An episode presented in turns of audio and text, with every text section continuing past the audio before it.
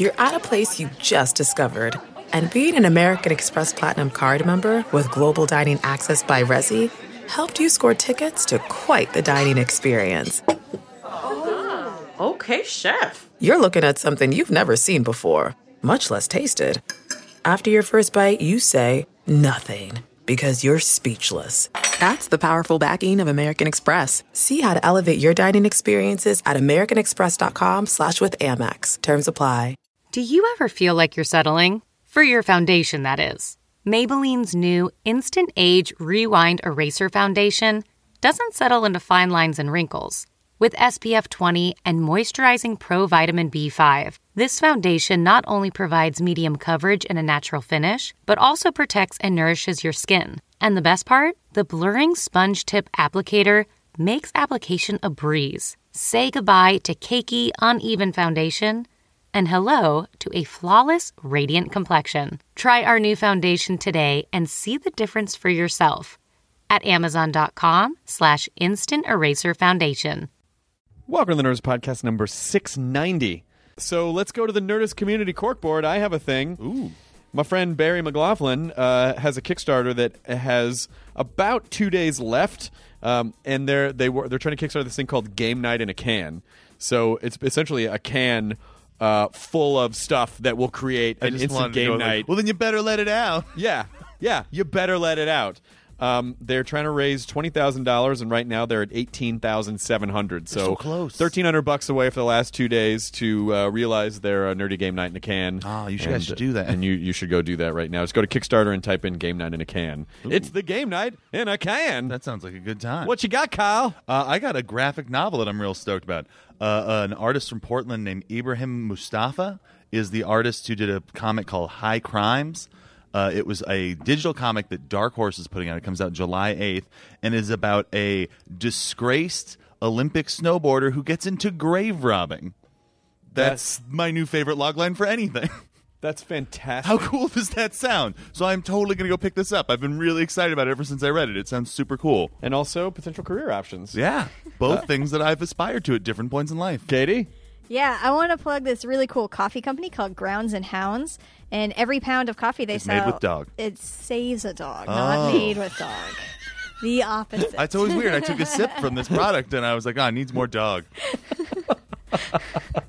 not dog enough. Not dog Not enough. dog enough. But uh, yeah, it's really cool. And they work with a bunch of different charities. And if you go to grounds groundsandhoundscoffee.com, uh, you can check it out. And the coffee's really good too. So yeah. Yeah.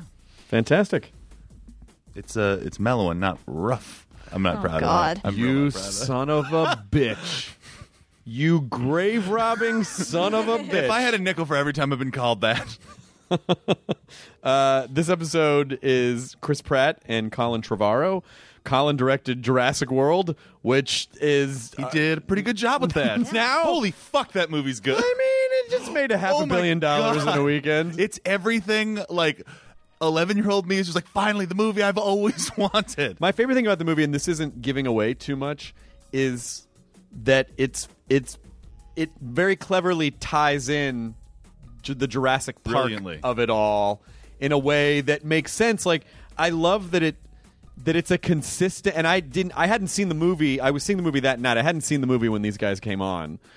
Um and so it uh they cleverly tie in a way that makes it like oh this is all part of the same universe. and so it's not good. just it's not a redo. It is it is it makes sense in the timeline of when Jurassic Which Park is crazy because so rarely do sequels work the timeline to their advantage. This one does such a great job. Yeah. My two favorite things one, the production design on this movie is amazing. It looks like a real theme park. As a theme Cradle park the timeline and it- work work the chef. It's insane.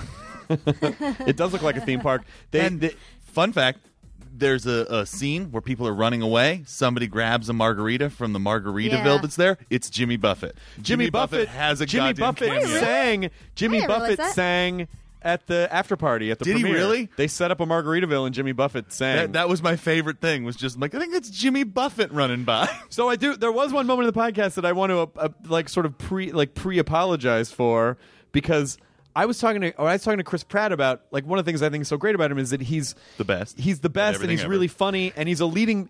He's a leading man that I can get behind because he's he I'd feels love to get he behind feels him. all right. He feels like uh, don't try to rob his grave. And uh, but but he's a he's he's a very human.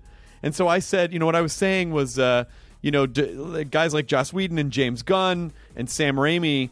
Uh, have managed to take the that like the action star and, and humanize And them. now we can and of add course, one more person to Colin that Trevorrow was sitting right there, and then He was like, "Hey, bro." yeah, and then Matt's like, "Why didn't you include Colin that?" And I go, "Because in my head, I was just thinking of of, of superhero movies. I was Hmm. just thinking of Spider Man. I was just thinking. Uh, I was just thinking of Guardians, and I was just I was just thinking of of Avengers. Like I wasn't thinking Just of your default brain. that was my default brain. I was like, I'm, I meant for for superhero action movies, uh, but I did not articulate that He- at the he time. borders on being a superhero in this. Oh my god, He kind of is. he. I loved Safety Not Guaranteed. Like Colin is quickly becoming one of my favorite directors. Colin direct, yes, Colin directed Safety Not Guaranteed as well. Um, so uh, these guys were fantastic. Jurassic World is out now. I assume you've seen it because of how much money it made, but if not, go see it again.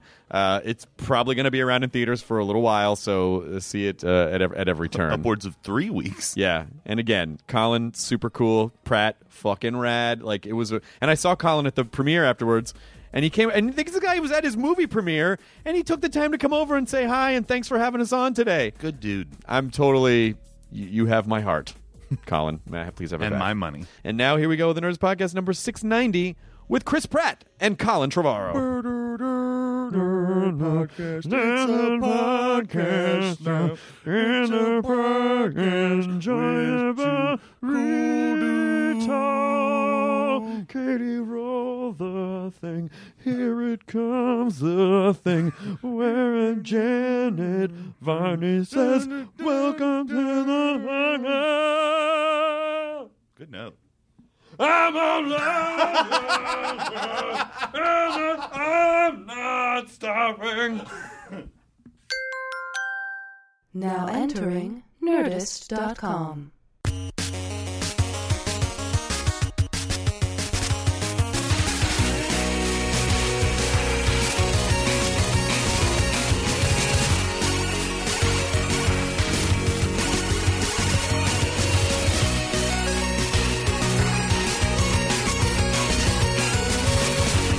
Dear future, are you Marty McFly?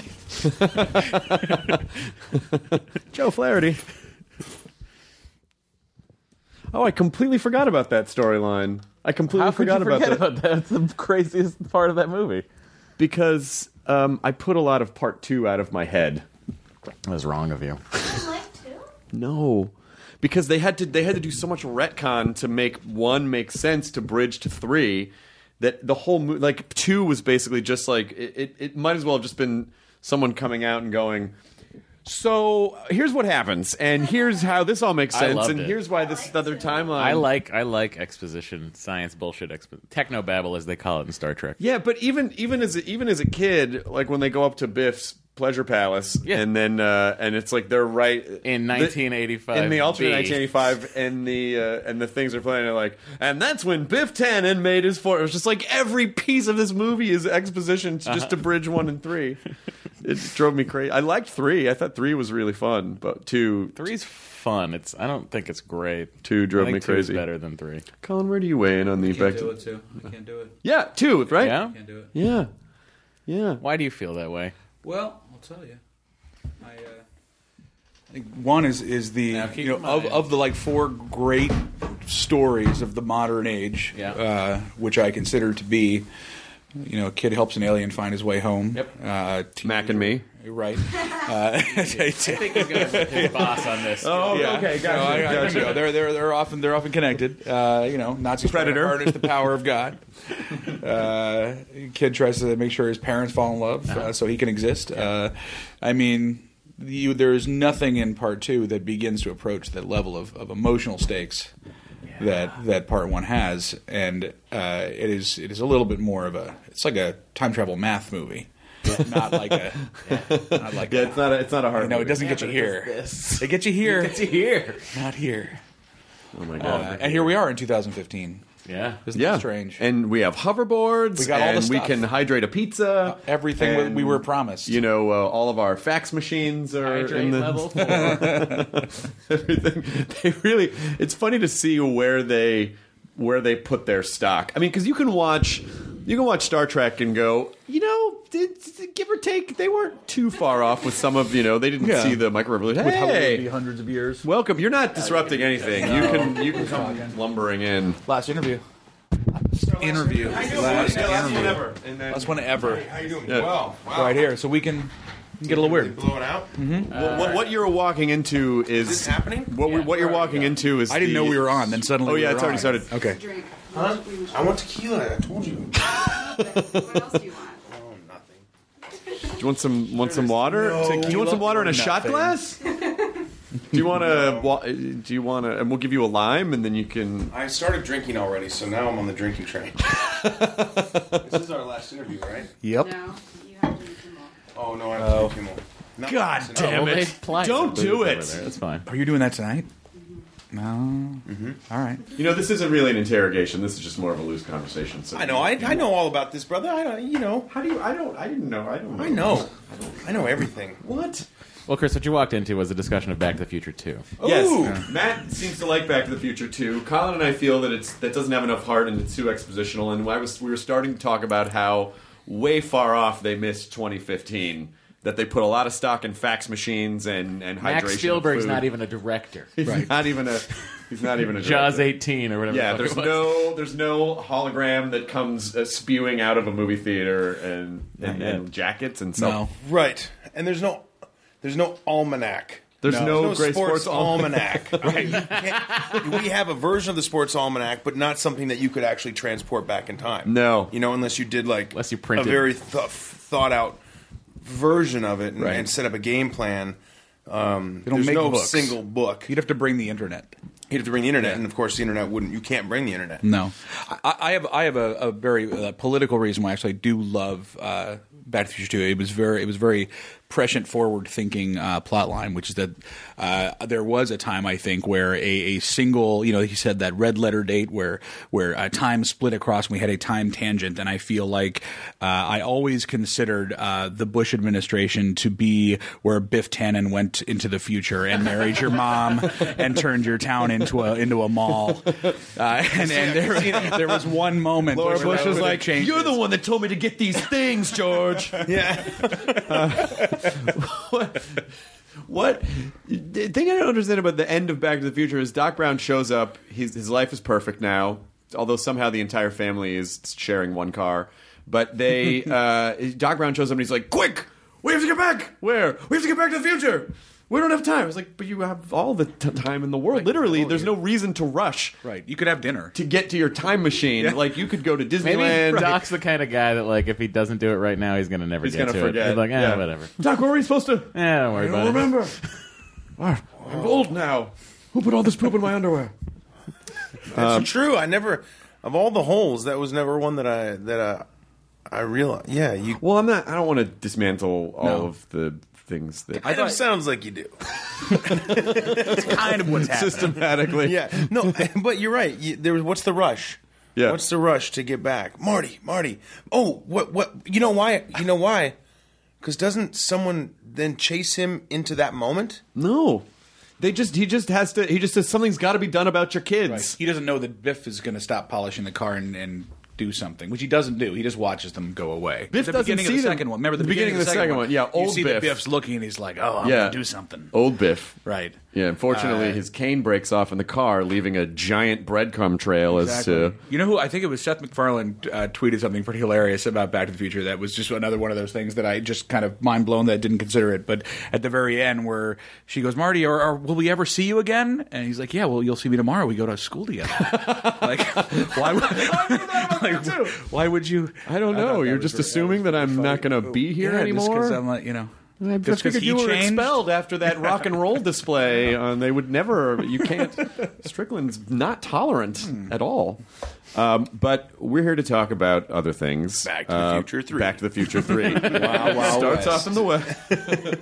I'm actually surprised no one's been like, part four, guys. You know, I'm surprised that it hasn't been unearthed. I'm on. I'm on the. I'm deep on the inside, defending that and stopping that from happening. I'm, I'm like, Someone I'm, has I'm, I'm involved, Someone like making be. sure it doesn't. You're happen. deflecting it like Tron. I'm, I'm deep, in, deep in the trenches. You almost didn't sign to direct Jurassic World Oh, yeah. because you were busy. No, that's- I will that's do not- this. Not on my watch, man. I will do this as long as you promise it says contractually there will not be a back. Don't Future touch it. four. Don't touch it. Is this cup of coffee for me? I think so. What? Possibly. Did you just bring that here? Did. So nice. That's awesome. so guess what just happened? What just happened? You got coffee. This is crazy. How did you know?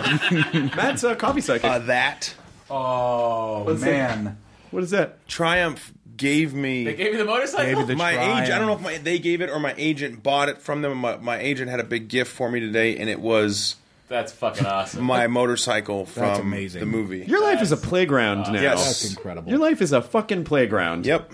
You know, that's funny. Is I was just uh, walking down La Brea, staring at that motorcycle On the on the poster. Uh huh. I was like, oh, One of a fucking kind, custom built for this movie. I'm the only one on the planet who has this motorcycle. That's Wow. incredible. Yep. You're at Nick Cage level now, They- Dude. They, gave him they gave him the Mustang from Gone in 60 Seconds. Is that true? Yeah, Dude. They so they sent me a. they made like three. Him and Bruckheimer got one. Whoa. I got a really nice food basket. Which and the note said a triumph. like some yeah some caramel corn. A Triumph. No, oh, I don't know. We got everybody. It's disparity between these two yeah. little I'm gonna put it in my living room. Yeah. I'm not gonna. I'm not gonna drive it. No, I, I mean, I'm not good at riding on motorcycles. Oh, you're not. I'm not. I'm not a motorcycle guy. No. You- is it? But If I ever live out in the way out in the country where it's just Yeah. long open roads and not like a hole drivers everywhere. do you think you will move out to the country at some point? I mean, you're kind of getting to Yes. that place where you could just like, I'm just gonna go disappear, and then you, when you want me, I'll I'll appear and and then be in things. Oh, I am. I'm. I'm actually. I think I'm almost. I think I might be there. Yeah. Yeah. This is like the last. They'll be like, he went and did the Nerdist, and then never, he didn't even show up to the premiere. Yeah. I'll get blamed for that somehow. Yeah. Nerdist podcast scares Chris Pratt into obscurity. what happened? That's really always been our goal. Yeah. That's what we're gonna do. Kimmel left with fruit basket that says Triumph. Kimmel turns fruit basket into delightful viral video that gets 100 million views. But uh, I, I, I've been. I mean, listen. I, I know a lot of people lately. Not to brag. Not to brag. a lot of people uh, don't appreciate you. No, I'm kidding. But a lot of a lot of people have been hitting you with the. You've gone through this transformation, and I'm sure it's tired. I'm sure it's tiring to talk about it over and over again. But a, a- as someone who went through something somewhat similar to that, I'm curious. Did it? What did it do to your identity? Like, what do you when you see a different? I mean, I, there were points where I saw a different guy in the mirror, and it kind of weirded me out at yeah. first. I just recently saw um uh, the Parks and Rec season seven rap video came out. It's like a thirty minute long uh, gag reel from the par- seven, season seven of Parks and Rec, and part of it was they show our audition tapes on the on the gag reel, right? And so I was watching it, and I looked at that guy, and I was like, I. I've been aging backwards for seven years. Like, and I think it's the result. It is obviously the result of like good food and diet and exercise and all of that stuff, which was, you know, I do have, I did have a, I have had a couple of those moments where I just look and I see, but I, I don't know, I, I'm, I'm taking it back. Like, I see pictures of when I was bigger, and I didn't see it happen overnight or anything, but I'll look at those pictures and I'll think, whoa, I was really, I was really big. Like, I was just and I didn't think much of it in the in the moment. I don't know. Yeah, I've had a bit of a Well, I also I appreciate something that I that you wrote. I don't know if you said this in an interview or you wrote it, but it was essentially the idea that you. It's not that you weren't saying you know you shouldn't judge your identity shouldn't be attached to whatever your size is. That's not the important thing. I just was making unhealthy choices, and I started making healthier choices and feeling better about myself, and that's really ultimately what it was. That you should feel good, you know, wherever you are, as long as Yeah. you're making good, good healthy choices.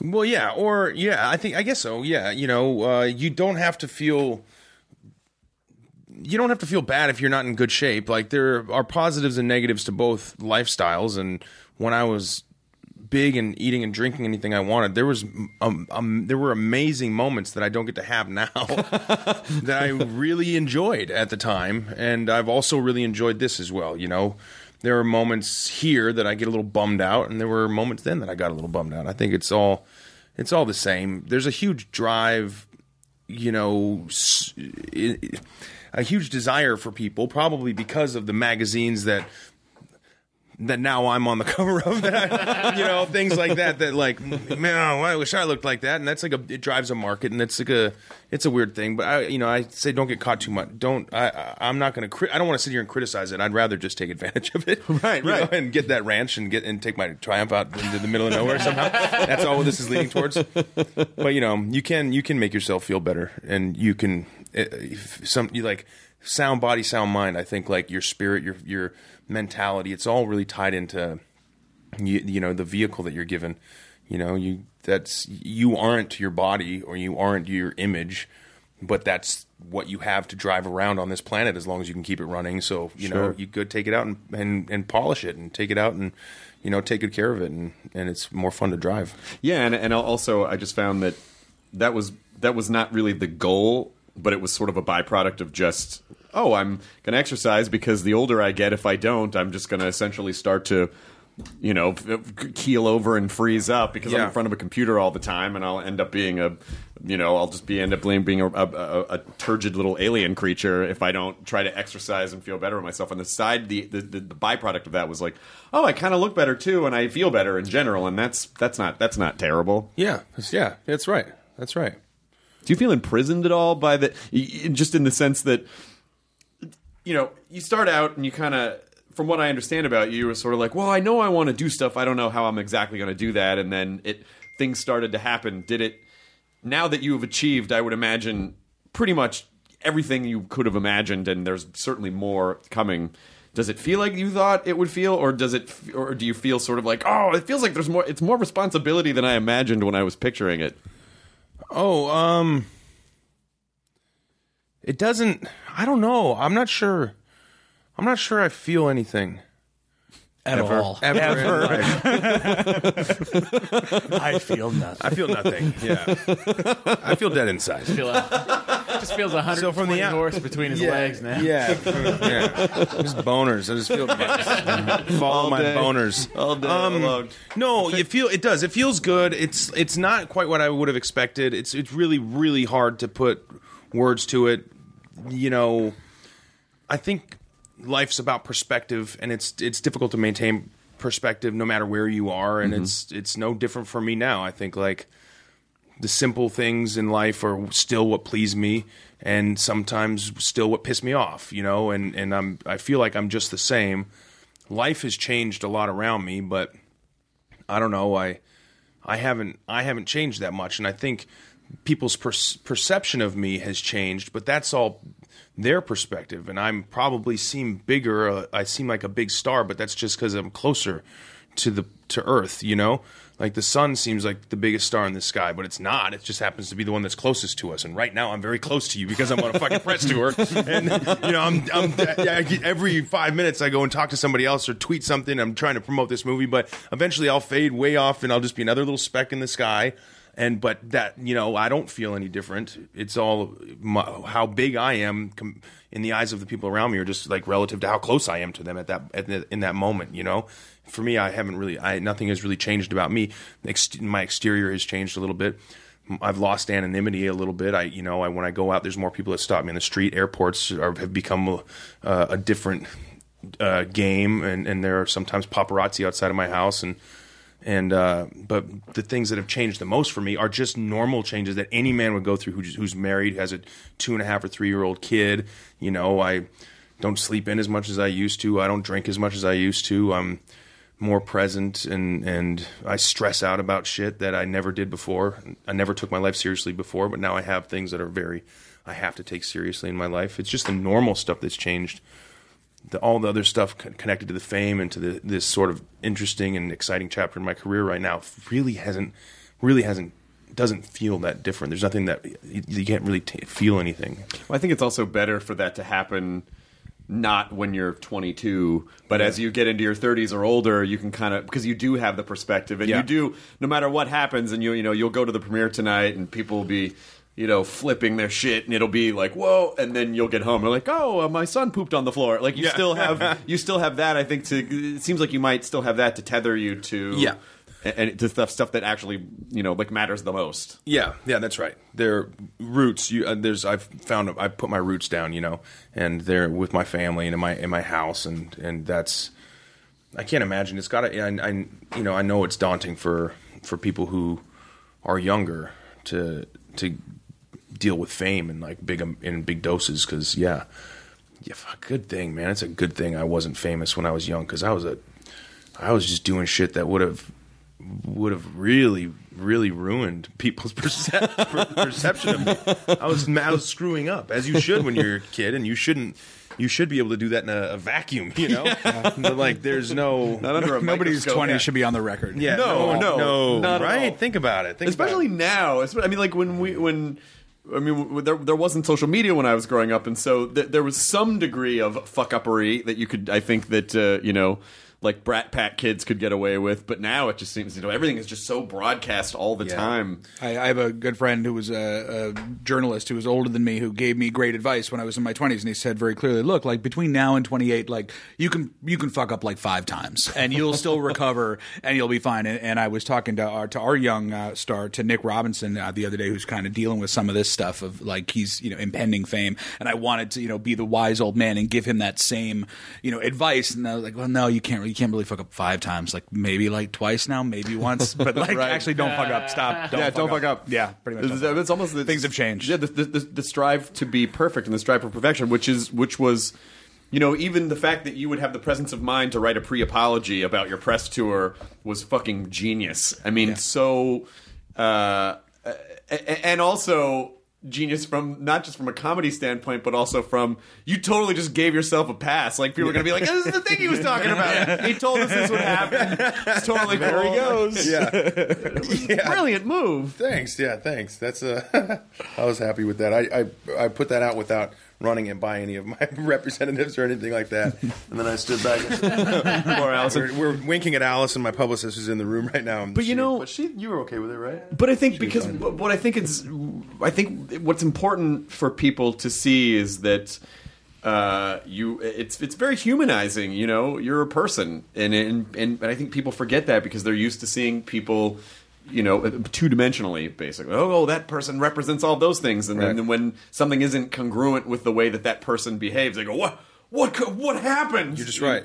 Yeah. So it, it's it's important, I think, to let people know, like, I'm a guy and I just do a job, and I'm not, you know, Right, but that's that was all very mindful management of what's happening. Like I didn't just like accidentally stumble and write that apology. This was like a very, very, a very well thought out Very much. maneuver in dealing with this. Because like if you look at, and and I probably shouldn't give that away. In, in fact, I should probably uh, pretend like I just, you know.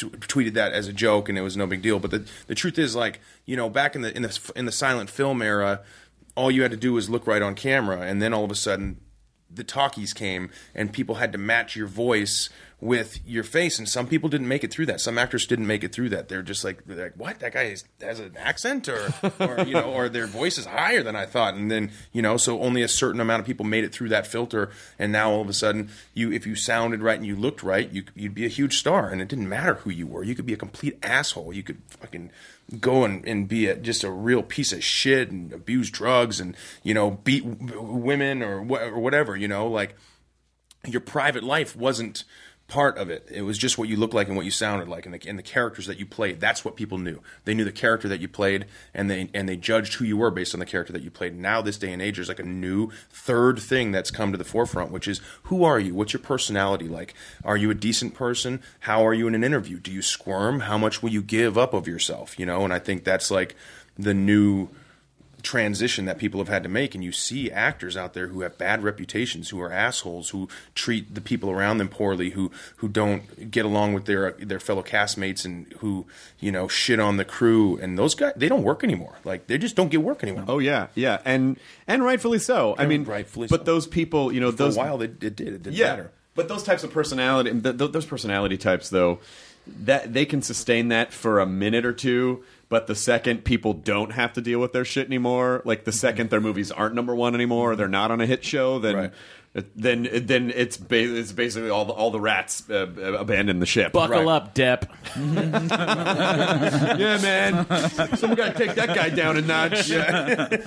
well, the likelihood is if your movies aren't performing, they'll, they'll all abandon ship anyways, whether whether you're really nice or not. You're but really at least nice, you but- leave with yeah. some part of your humanity intact if you're a nicer You know, but person. I but I, I don't know though because I really do believe you know there are people that you see in the business who work very consistently and you know you kind of go oh wow it's interesting like they you know they they've maybe had show after show fail or the movies aren't connecting but they continue to work and I just attribute that to you know it's important for people to work around people that they like and they Yeah. and they want them to win and they want to Yeah. give them a shot and you know and, and then the other side it just it's so it's so fascinating to me because it's so silly that we get to do this stuff it's so silly that we get to do this that eh, that for someone Yeah. to get in their own way and sabotage that it's like oh well maybe you should just socially darwin your way out of this because you don't belong in this in this type of a situation to Right. work, work with other people That's a good kind of Darwinism. That's a good kind of, of survival of the fittest, being a nice, good person. Mm-hmm. Yeah. That- like if we're going to have a standard, mm-hmm. uh, because I mean, I find the same thing. I mean, I'm, our cast, like our cast, doesn't make any sense, and, and our cast is because all of those are really good, great actors, but also good people to work with. You know, Bryce Dallas Howard is a good person. She hadn't been in a movie in four years. She had two kids. You know, she was not necessarily like on the forefront of of the actors that were killing it at the moment.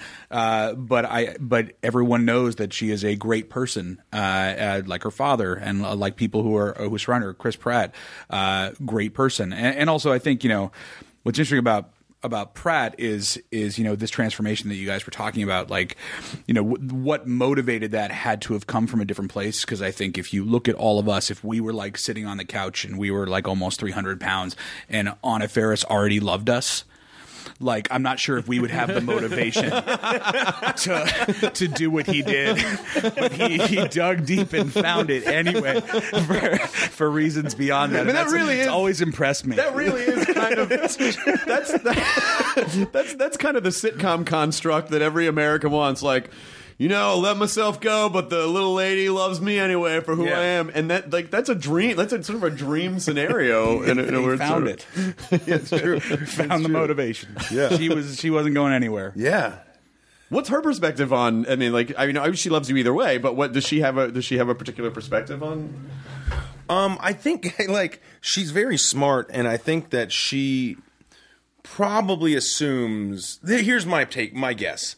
My guess is she really likes it, but she's not going to come out and say it because she sees how fast I can get fat. Sure. and if I get fat again, she knows that I'll be like, you went on record saying you like me skinnier, you know. so she's always been like, I love him both ways, and and I just I love my husband, and oh, it was fun when he was fat. I could feed him and all of these things. So when uh, she's just kind of playing it cool, so that when I do inevitably become fat again, she'll be like, "See, honey, I told you I always, I always liked you."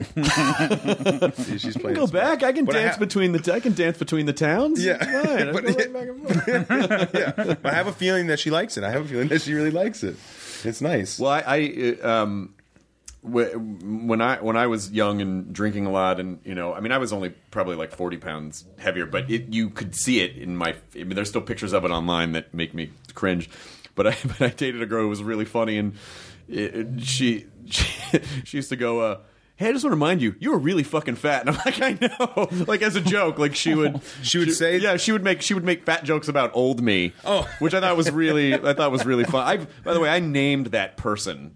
I, I gave that person a separate name. Like he has a separate Oh, name. is Like- that- what's his name? Peter Hardwick. yeah. When when people people were like, "Oh, were you in this movie or were you in the show?" I'm like, no, that was Peter. Yeah, that was Peter. He was really drunk. He was really drunk when he went to that.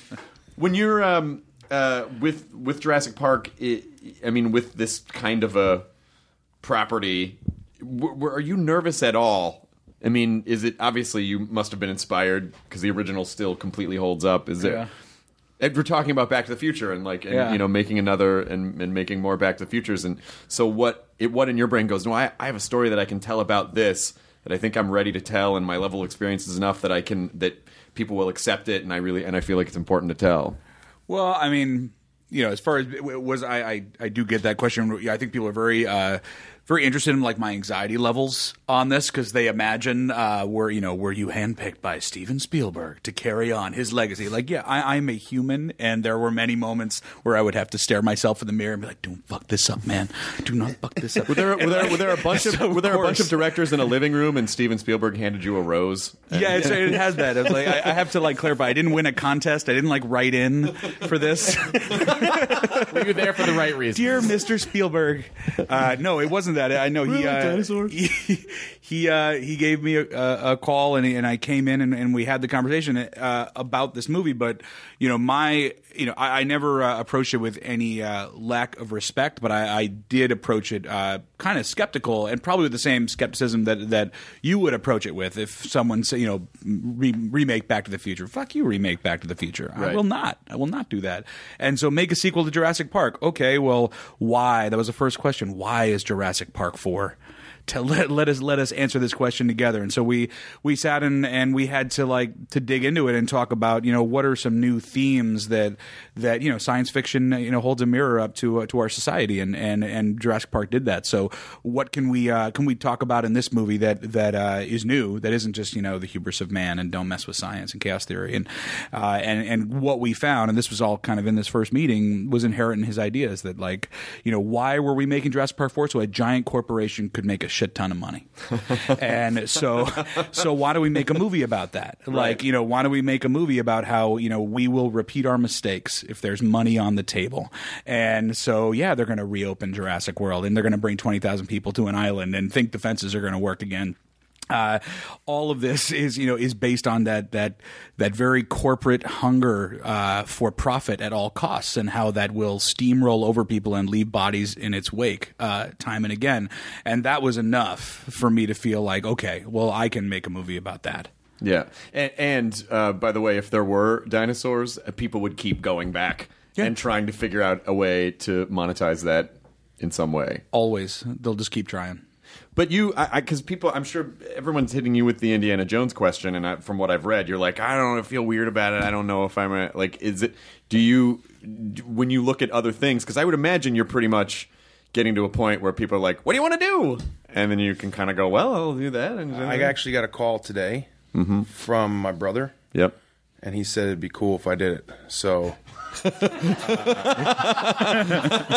I have my brother's permission. So that's the first of uh, many steps. None of the other steps have happened. He's the only one to call. My brother tweeted that. but you know what though? That is important, actually. I mean, even though you you you get, yeah I, mean, like, was gonna say that that actually has that's probably like 40% of it It Yeah, is. like that, It is. you know because you still have to face your family and your friends, Yeah. you know, and you don't Yeah. want them to be like, "Hey, oh, it was very brave of you," you know, like It'd be hilarious to me if they just were like, okay, we're just going to continue the story. Uh, you're Shia LaBeouf's dad. Yeah. damn God damn it. and then he's just screaming. They've just locked him in a tomb. And he's just screaming the whole time. But I mean, it, it, w- when you have what I would assume to be, you know, a lot of choices, how do you know? How do you know which is the right one? Well, you don't, and and uh, but for me, I'm I have a great you know, no one does this stuff alone, and so like I have a great team of, and it sounds cliche and it sounds like a douchey douchey Hollywood thing that my team talk about my team, but I actually do. I have people whose job it is to guide me and make and help me make uh, decisions and and the movies that I've done and also many movies that I've decided not to do has have have that the those decisions were the result of careful collaboration with people that I really trust and who I employ to help me make these decisions, you know. And so uh there and I won't get into them because I if they end up making those movies, I don't want to like say disparaging words Sure. about some of them, but there have been I've gotten offers that were financially the best the best offers I've ever seen. I jobs that I never would have fucking ever believed somebody would ever offer me that much money to do something and my it's a, a testament to my agents who are and or my, and my manager who who is paid on commission, you know, and get gets the bigger the paycheck is, the more they get paid, and and they've been careful. They've been very very careful, and they they treat this very. You know they're very precious about the things that I say yes to, and, and thank God because if it was me, I, I'd I'd already have like five movies in the can are in and out of the theaters that ha- that were I'd be a part of that were, I that were terrible. You know, like Forrest I- Gump two. Yeah. well, no movies. Some movies that are out already that I said it's a, a crazy lesson that it's really uh, you're very fortunate to ever be able to uh, utilize this advice, but it's more powerful what you say no to Sure. than what you say yes to, and most actors are never in a position to be the one who says yes or no. They just throw themselves at everything, and uh, for me, that was my career for uh, uh more than a decade. I would audition for everything, and the yeses and the nos came from somebody else, mm-hmm. and mostly it was no. And then every once in a while it's a yes, and you're like, sweet, and you look and you get a paycheck and you pay your bills and you're a working actor, you know, and that's awesome. And I was happy doing that. And now, like by some miracle, I've you know, and a combination of hard work and good fortune and all these things, like I'm in a position where I'm get to say yes and no, and uh, and th- there's a little responsibility with that, and to make a you're a very uh, short answer could have been a short answer, a very long answer. Um, you know, help. I have help with those decisions. But I also think it's great that you've been through stages of your life where, you know, you played character roles and now you can play leading roles and it's not like you weren't you, you like you didn't start out as I'm a chiseled six pack ab kind of like because in talking to some like Right. we, we it seemed like in talking to Harrison Ford there was a little bit of um, like in between the crankiness there was a little bit of uh, there was a little bit of like it's we- it's weird pressure to be a leading man because you feel constrained by those roles, but it seems like you know, y- y- y- it seems like well, you could just pick stuff that makes sense that's kind of fun for you, and you don't have to always do that. Yeah, I mean, like, na- yeah, I, I, I suppose, but you know, but the thing is, is I did start off in, in in Hollywood when I came here. One of the first things I did was I got in really good shape, and this is you know, 13, 14 years ago, and uh, all I couldn't I couldn't audition for anything except for the douche. like, like the asshole boyfriend, the Johnny from Karate Kid. I, my auditions were always like, "Get in the fucking car, Cheryl." You know what I mean? What's this little twerp doing? Back off, bud. You know, you're in. This is my town. You little. You know, whatever. Yeah. And and Next. yeah, next. and so I would read those, and I was always like, "Oh, I know. What if he's a little funny?" They're like, "No, he's not funny. he's the guy that the audience hates. So when the other guy gets the girl." They cheer, Right. You know, you're the guy who gets. I was the guy, I, and I, I was the guy who get kicked in the nuts in the third act.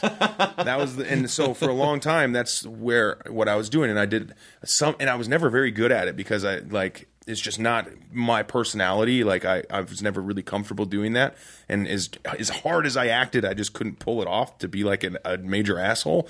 Uh, and so like you see evidence of that in some movies, like Strangers with Candy was a movie I did years ago where Yeah, I played. Grayson, like the the Bra- and that's the character how it was written was like that. My first role in Everwood was written that way, but then they completely crafted the character and made changed him and tailored that character to be myself, and then became like a, a nicer character. The same thing with Andy Dwyer was like started one way, I was just the asshole boyfriend, and I felt like getting into those roles.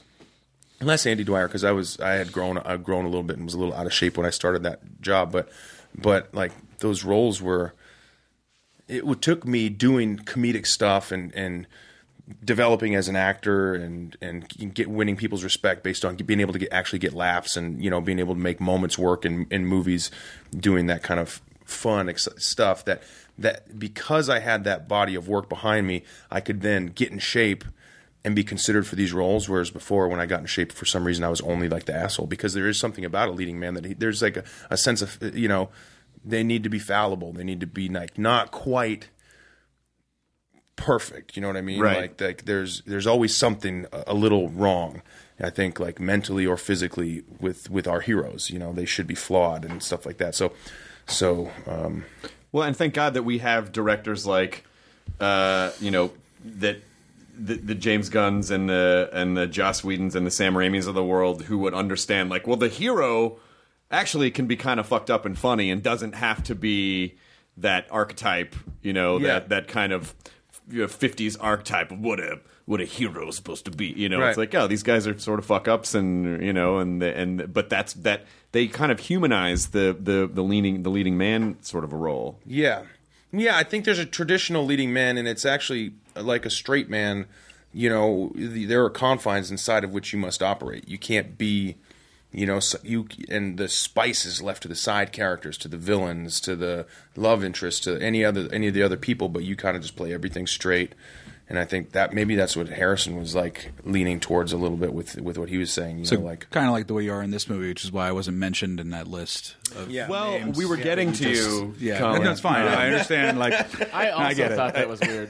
yeah, no, no, it's, I understand now. I mean, I I mean, you're totally straight. You know, to be fair, I haven't seen Jurassic school. World yet. Yeah, I'm seeing it He's tonight. basically what you just described. Well, we'll you know we'll see when I go. But no, he's no, There, he's not. I'm kidding. He's uh he's a different kind of hero in this movie. I, I you know I found Yeah. his character in this movie to be like when we designed it, it was like it was a mixture of like Steven's father and my father because like Steven's father fought in World War II and was like greatest generation and like that you know that hero that you're talking about. And my dad was in Vietnam and like protested the war in San Francisco and like was you know against authority. And so I feel like when you combine those two, uh, you get you know someone who does sort of looks like a traditional hero, but also like is questioning like what the fuck are they doing with you know making the dinosaurs? And it kind of makes him a combination of of you know Jeff Goldblum's character and uh, Sam Neill's character because those those were sort of two sides of that of that coin, and that's kind of where we ended up. I think so, and I'm really glad. And I mean, because it was, it, it is a little different, and which made it so attractive. And part of like the reason, like I said, going back to my manager helping me decide things, we read it. They were like, "This is something that's interesting," because we didn't want to just go right out and find the, Peter Quill in another role. Of course. you know, like this is just like Just do that. You got that speed. It was like we wanted to do something slightly different. And when Colin painted this picture, eh, because I was like him with being pretty skeptical about going stepping into this franchise because I loved it so much and. And when he started talking about the character, I was like, dude, this is so fucking great. He's so different and something, an opportunity for me to grow because I feel like as an actor, a lot of times what I do is I fall back on my strength, which is kind of the Andy Dwyer was an embodiment of it, but this sort of witless, you know, witless, guileless, childlike wonder and in in uh, in tonally comedic type of performance. You know, I tend to put unintentionally put that into every role that I play. And I know it's a big part of my shtick and my own self defense mechanism. It's like a, my clown that I've always been working on my whole life. And I think the thing that attracted me so much to this character is Colin was like, this is not Andy. This character's, and that's the third rail for you. I don't want you to be a goofball. I don't want you to be a, a moron, you know, and you're an, you're an expert. You're, you, you, it's more important, you know, that it's not, you don't have to be funny. Yeah. You have to be, you have to take this seriously and we have to, I mean, people need to count on you to get him out of the Yeah, I suppose you, know. can't be a dipshit and train raptors. Yeah, because there's already so much. fine. Yeah, there's already so much disbelief suspended in this movie. You need to make it. You need to approach it with a very, very strong respe- respect for the reality that you're creating. It Sure. needs to be real. So, like, if this was a real position, and they had a, a uh, they had a, a group of raptors they thought were intelligent enough to be trained, who would get that? Who would get that job? And so we so we both talked about it and circled around on a guy who, you know, has a, a history in the military, probably like training marine mammals for combat. Has seen his friends die. Has seen a lot of his animals die.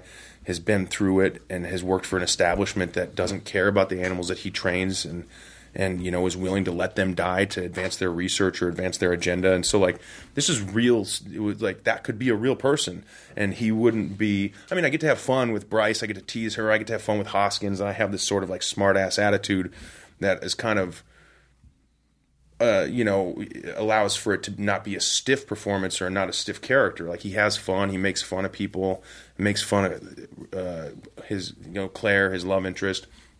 But when all when it's all said and done, he he takes him his job very seriously. He's also not the guy that like the guy that's been presented in the trailers is like, you know, you're gonna need my Raptors and like all that stuff. Like that's not a line in the movie. And like we're gonna do this my way or that whatever they put in the trailer. that- Yeah. my- That was this- interesting. You didn't That's really not have in the movie. you didn't have any input no, over Well, the the, no, I mean, you know, the, the, the, I do, and yet they still come to me and say like, we need him. To, if he doesn't say, you know, we're doing this my way or the highway, then no one's gonna come see your movie.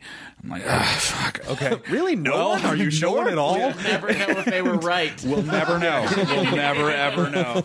Uh, it's it's it's absolutely true. but it is sort of hard when they're like, well, I mean, you know, because I guess it is it is a small compromise to make. Like, well, fine, you know, at least if, I mean, look, the movie will speak for itself. It will, and uh, you know, but it is, you know, they they very much, ins- you know, the the the fact that the Raptors, you know, are somewhat, you know, become.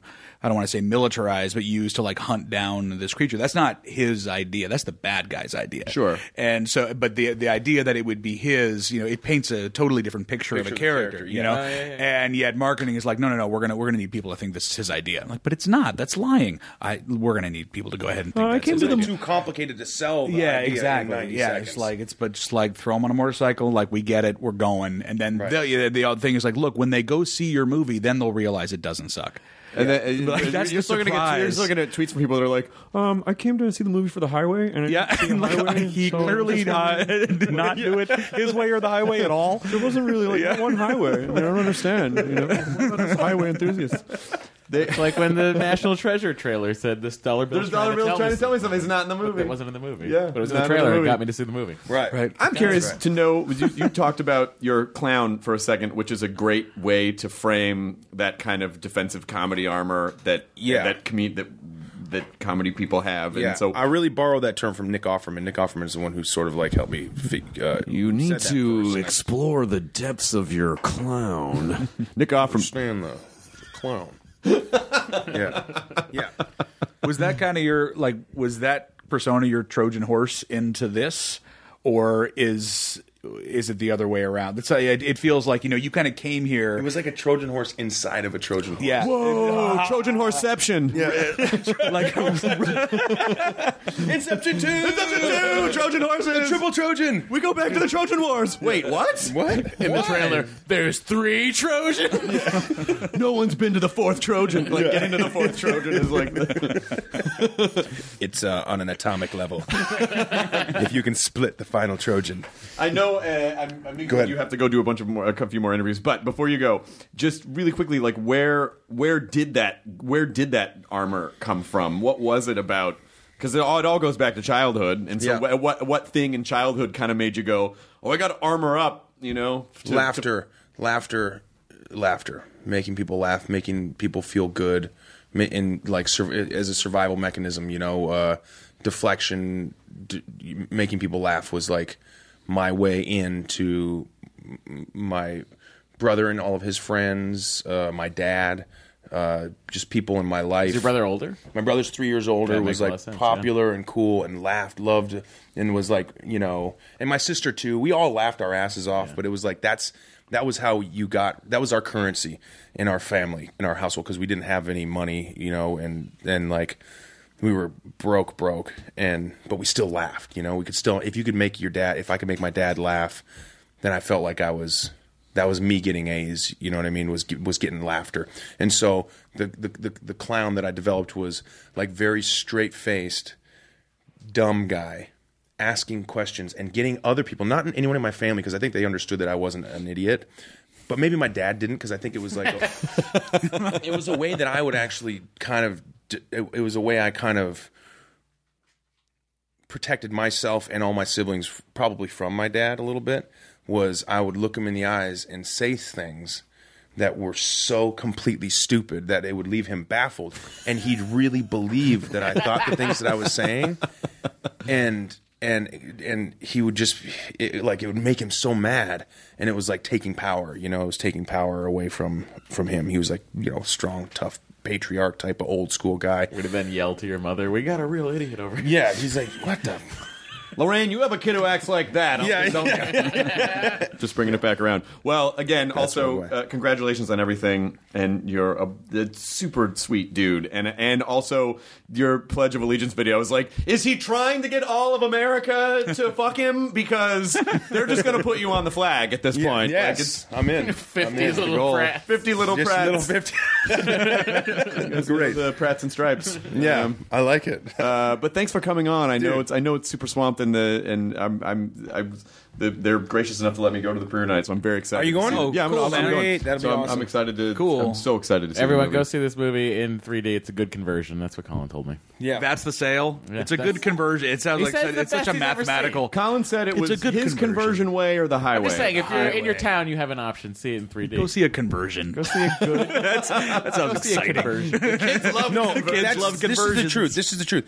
What the first movie did was made computer generated, you know, animation look better than it's ever ever had before. Like it, it looked kind of bad before, or it was stop motion. Like the dinosaurs looked amazing, and that was the reason. That was something that we we saw. Uh, we saw these dinosaurs birthed essentially on screen, and that was really captivating. And I think this movie does does something with making these dinosaurs look so real, and especially in 3D, that you you kind of look you'll you'll be able to watch. It's going to be one of those movies that when, when it comes on, you're not going to be able to turn it off forever, and it's going to be on whatever platforms, TV, cable, you know. Oh, it's one of these movies I'm flipping through. It's on yeah, Spike. it's I'm on. You're gonna and watch it. you're gonna stop and watch it, but you're not gonna get to watch it in the type of 3D that is the very best 3D, and that's IMAX, and that's like in your movie theater.